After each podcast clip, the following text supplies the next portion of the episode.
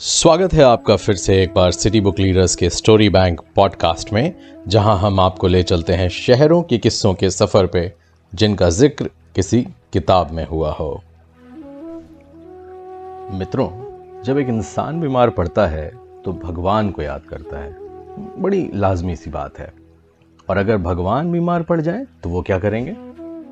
आप सोच रहे होंगे कि भगवान कैसे बीमार पड़ सकते हैं। तो मैं आपको बता दूँ कि पुरी के जगन्नाथ भगवान हर साल बीमार पड़ते हैं और पंद्रह दिन के क्वारंटाइन पे भी रहते हैं। जी हाँ सही सुना आपने क्वारंटाइन इस दौरान वो किसी भक्त को दर्शन भी नहीं देते।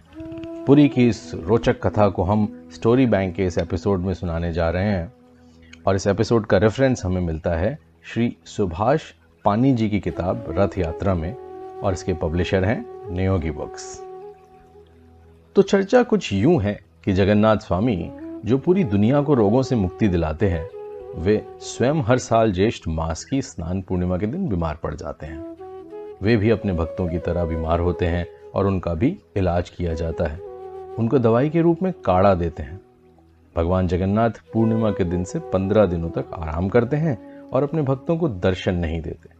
इसी कारण से भगवान जगन्नाथ के कपाट इन पंद्रह दिनों तक बंद रहते हैं।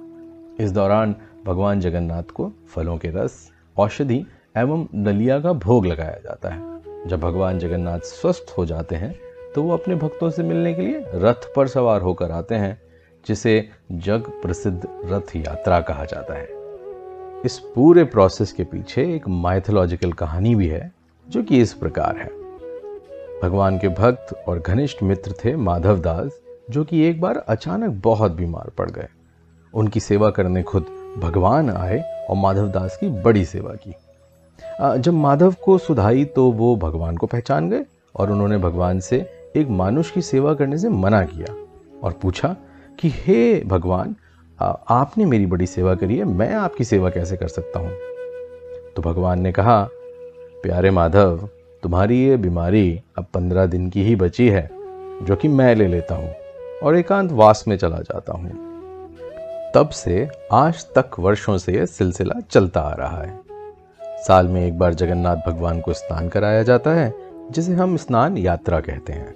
स्नान यात्रा करने के बाद हर साल पंद्रह दिन के लिए जगन्नाथ भगवान बीमार होते हैं और इन दिनों में भगवान की रसोई भी बंद कर दी जाती है।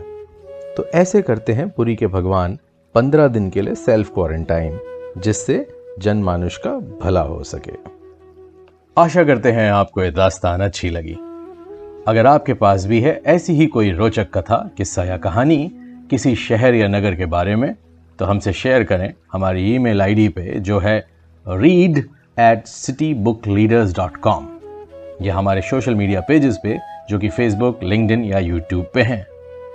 सुनते रहिए सिटी बुक लीडर्स के स्टोरी बैंक को, जिसमें हम लाते हैं किस्से शहरों के किताबों से।